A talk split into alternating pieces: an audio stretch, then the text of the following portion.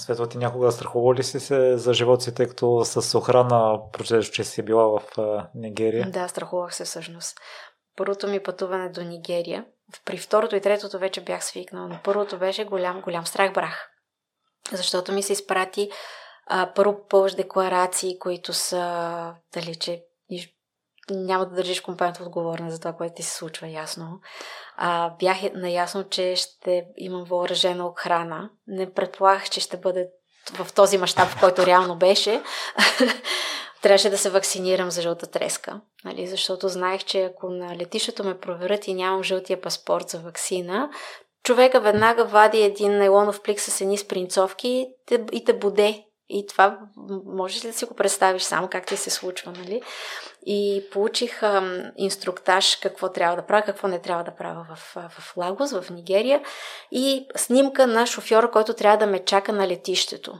Боже, ти, не знам дали някога нали, си, си работил с чернокожи хора, но при моите първи сблъсъци, за мен този човек, аз не бих го различила от някой друг. Как по същия начин, по който те, на тях им изглеждаме еднакви, по този начин на мен ми изглеждаха еднакви и това беше ужасно.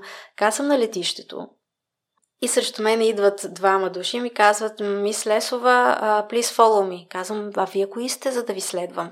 Ами, а, ние сме а, от, а, от вашата охрана. Казвам, аз нямам инструктаж, че това вие трябва да ме чакате на, на входа на, на гейта. Трябва да, трябва да сте след паспортното. Беше такъв шок, защото наистина не знаеш тези истински ли са или не са истински. Аз знаех случаи, в които, включително моят а, шеф Майк, Майк Сукич, малко по-късно през вечерта са пътували към летището. В момента, който по този път за летището се опитва да ги спре полиц... облечен човек като полицай, всъщност не е полицай и те едва ли не минават през него с колата, за да не спрат, защото той в един момент е тръгнал да ги заплашва. И аз, знайки ги всичките тези неща, умирах от страх.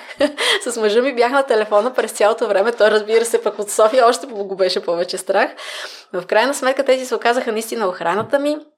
Излезах от летището, видях си шофьора, Седнах в колата с шофьора и охраната отзад с един джип с калашников автомати, изкарани отвън, се возеха с светната лампа полицейска зад мене. Беше страшно. Аз не можех да повярвам какво се случва. И другото интересно е, че в тези страни, например в Южна Африка, когато ходиш да видиш а, а, трейда, а, особено от традиционната търговия, където не си в моловете и в супермаркетите, си в гетата.